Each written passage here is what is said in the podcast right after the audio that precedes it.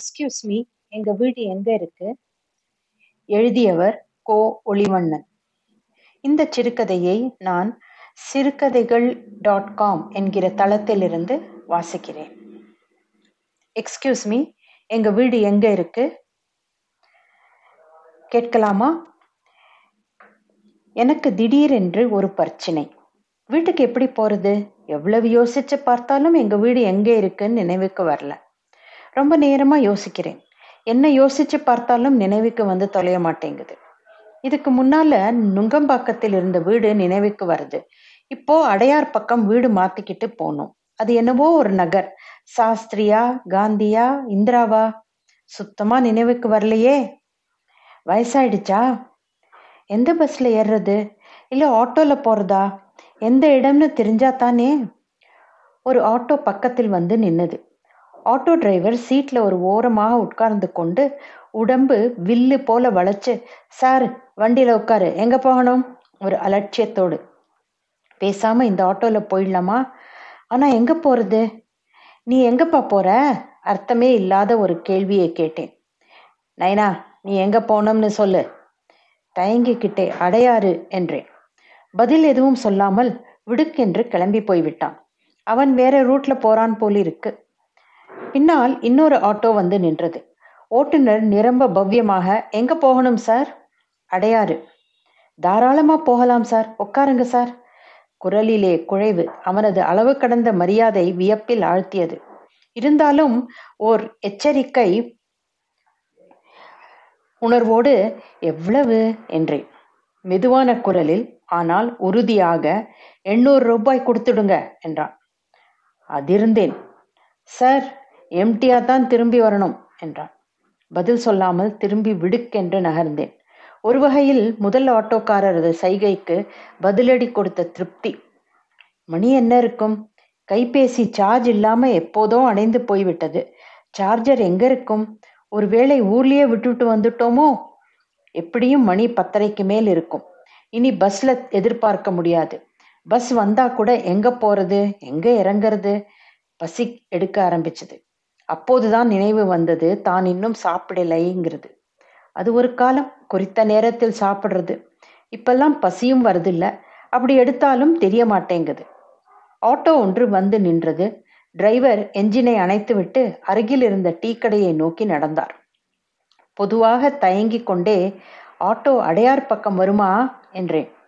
போலாம் சார் அஞ்சு நிமிஷம். ஒரு டீ குடிச்சிட்டு வந்துடுறேன். இயல்பான பேச்சு. எனக்கு பிடிச்சு போச்சு. அந்த ஆட்டோக்காரனுக்கு நடுத்தர வயது இருக்கும். பசியார ஏதாவது சாப்பிடலாம்னு கடைக்கு வந்தேன். எப்பவோ சுட்டு காய்ந்து போன வடையும் போண்டாவும் பரிதாபமாக காட்சி அளித்தன. அந்த உயரமான கண்ணாடி குடுவையில் பட்டர் பிஸ்கட்டுகள் வெள்ளையும் பழுப்பும் கலந்த நிறத்தில் இருந்தன. அதனை சாப்பிடலாம் என்று தீர்மானித்து பர்சில் எவ்வளவு பணம் இருக்கிறது என்று பார்த்தேன். சில்லறை எதுவும் இல்லை. ஒரு ஐநூறு ரூபாய் தாள் மட்டும் இருந்தது. இரண்டு பிஸ்கட்களை எடுத்துக்கொண்டு ஐநூறு ரூபாய் தாளை தர கடைக்காரர் முறைத்தார். சில்லறையா இருந்தா கொடுங்க. பர்சுக்குள் மீண்டும் துழாவினேன். ஒன்றும் தேரவில்லை எடுத்த பிஸ்கெட்டுகளை மீண்டும் குடுவையில் திரும்பி வைக்கப் போனேன். சாப்பிடு சார் நான் கொடுக்கிறேன் என்று கூறிய ஆட்டோக்காரன் தனக்கும் ஒரு பிஸ்கெட்டை எடுத்துக்கொண்டான். இரண்டு விரல்களில் லாகவமாக அந்த பிஸ்கட்டை தேநீரில் முக்கி எடுத்து நைந்து போன பகுதியை கடித்தான். சுவைத்து கொண்டே அடையாறுல எங்க போகணும் சார்? என்றான். தெரியல. அட என்ன சார் சொல்ற? அவன் திடுகிட்டான் என் வீடு எங்க இருக்குதுன்னு நினைவுக்கு வரலையே. என்னப்பா அநியாயமா இருக்குது? உன் வீடு எங்க இருக்குன்னு உனக்கே தெரியலையேன்னு சொல்ற? அவனுக்கு டென்ஷன் ஏறியது. அதான் தெரியலையே. இது என்னப்பா அதிசயமா இருக்குது? எத்தனை வருஷம் இருந்திருப்ப? அது எப்படி மறக்கும்? கொஞ்ச நாளா தான் இதுக்கு முன்னால எங்க இருந்த? நுங்கம்பாக்கம். அந்த வீடு தெரியுமா? அது எதுக்கு இப்ப? அங்கிருந்து தான் காலி பண்ணிட்டாமே. சரி உன் வீட்ல பேசி கேளு. பெண்டாட்டி இல்லப்பா. ஊருக்கு போயிருக்கா? இல்ல அவ செத்து போய் ரெண்டு வருஷத்துக்கு மேல ஆகுது ஓ சாரி நைனா. அப்போ தனியாவா இருக்கிற? இல்ல என் மகன் வீட்டில் ஆட்டோக்காரர் குடுவையை திறந்து மேலும் இரண்டு பிஸ்கட்டுகள் எடுத்து தனக்கு ஒன்றை வைத்துக்கொண்டு இன்னொன்றை அவரிடம் நீட்டினார். தயங்க எடுத்துக்க சார் என்றார். பதில் சொல்வதற்குள் கைகளில் திணித்தார். உங்க பையனுக்கு ஃபோன் பண்ண வேண்டியது தானே? அவன் ராத்திரியில ஃபோனை சைலண்ட் மோடில் போட்டுட்டு படுப்பான். தூக்கம் கெட்டுடக்கூடாதுன்னு. இன்னைக்கு நீ ஊர்லேருந்து வருவன்னு தெரியாதா அவனுக்கு? தெரிஞ்சிருக்காதுன்னு தான் நினைக்கிறேன். ஆட்டோக்காரன் குழம்பி போய்விட்டான். என்னப்பா எதுக்கு எடுத்தாலும் ஏடா குடும்ப பதில் சொல்ற? இப்ப நீ எங்க இருந்து வர? கோயம்புத்தூர். அங்க யார் இருக்காங்க? என் பொண்ணு இருக்கு. ஊரிலிருந்து வரேன்னு சொல்ற? கையில பொட்டு எதுவும் காணோம்? அங்கிருந்து அப்படியே கிளம்பி வந்துட்டேன். பெண்ணாண்டியும் சண்டை போட்டுக்கினியா? இல்லப்பா நான் யார் வம்பு தும்புக்கும் போறதில்ல. பின்ன அவங்களுக்கெல்லாம் நான் தேவையில்லை. என்ன தொந்தரவுன்னு நினைக்கிறாங்க. எதுக்கு பிரச்சனை? அதான் புறப்பட்டு வந்துட்டேன் புள்ளிங்கோ நல்லா வசதியாக தானே இருக்காங்க. அவங்களுக்கு என்னப்பா? நான் ஒரு குறையும் வைக்கல. நல்லா படிக்க வச்சேன். கட்டியும் கொடுத்தேன். எல்லாம் நல்லா வசதியாக பிரமாதமாக இருக்காங்க. ஆட்டோக்காரருக்கு உண்மையாகவே இப்பொழுது என் மீது பச்சாதாபம் ஏற்பட்டிருக்கலாம். நான் அணிந்திருந்த சாயம் போன பழைய பேண்ட்டும் ஒரு காலத்துல சிக்குன்னு சரியான அளவில் இருந்த இந்த சட்டை பூஞ்சையான உடம்புல தொளதொளன்னு தொங்கியதும் கூடுதல் பரிதாபத்தை வர வச்சிருக்கும் பல வருடத்துக்கு முன்னால எப்பவோ ஏதோ ஒரு பிறந்த நாளைக்கு என் பெண்டாட்டி தேடி வாங்கி கொடுத்தது. வீடுக்கு தான் பெருசாச்சே தவிர மனசெல்லாம் சிறுசாயிடுச்சு. எல்லார் வீட்லயும் அதே கதை தான் சார். கையில துட்டு இருக்கிற வரைக்கும் தான் மரியாதை. ஒண்ணுமில்லன்னா நாய் கூட சீந்தாது.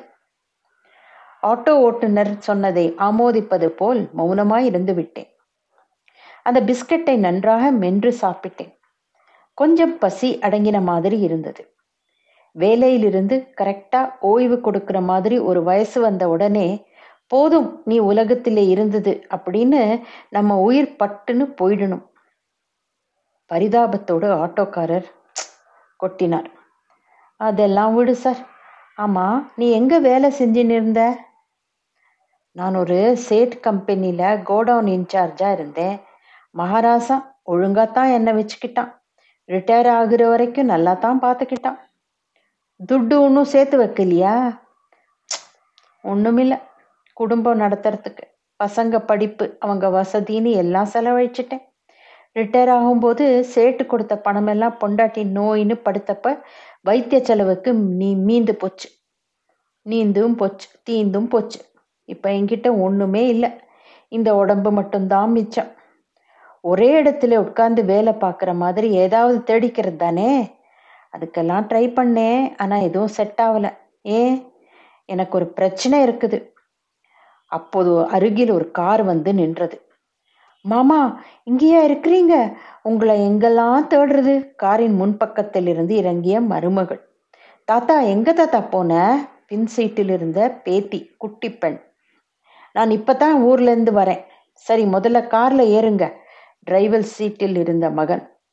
கார்ல ஏறுறதுக்கு முன்னால திரும்பி ஆட்டோ டிரைவரை பார்க்க போயிட்டு வாங்க சார் ஒரு நிமிடம் தயங்க பிஸ்கட்டுக்கெல்லாம் துட்டு வேணாம் சார் போயிட்டு வாங்க.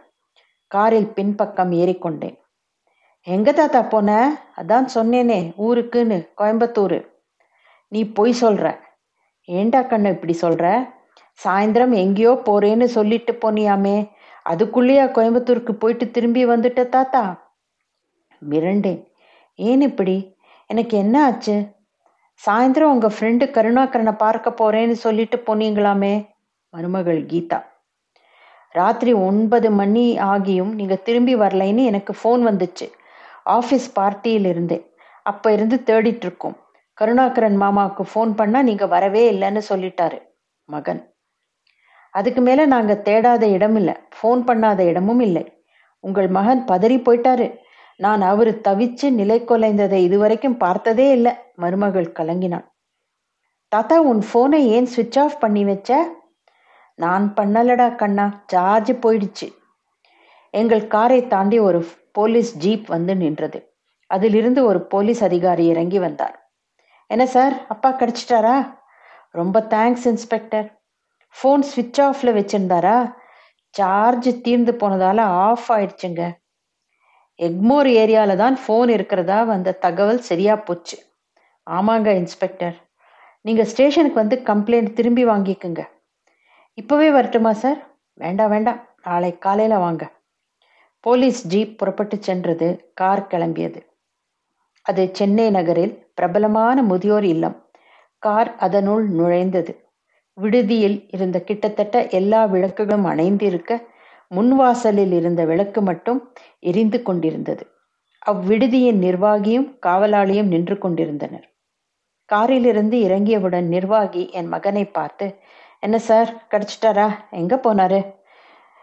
ரூவில் கொடுத்த அழுத்தம் வீட்டுக்கு நேரத்துக்கு போக முடியாமல் போச்சே என்கிற எரிச்சலை வெளிப்படுத்தியது. காவலாளி வாங்க சார் எங்கே போயிட்டீங்க? என்று என்னை உள்ளே அழைத்து செல்ல தாத்தா பத்ரம் மாமா எங்கேயும் வெளியே போயிடாதீங்க. நல்லா சாப்பிடுங்க உடம்ப பார்த்துக்குங்க என்ற குரல்கள் கொஞ்சம் கொஞ்சமாய் தேய அந்த நீண்ட தாழ்வாரத்தில் நடந்து கொண்டிருந்தேன்.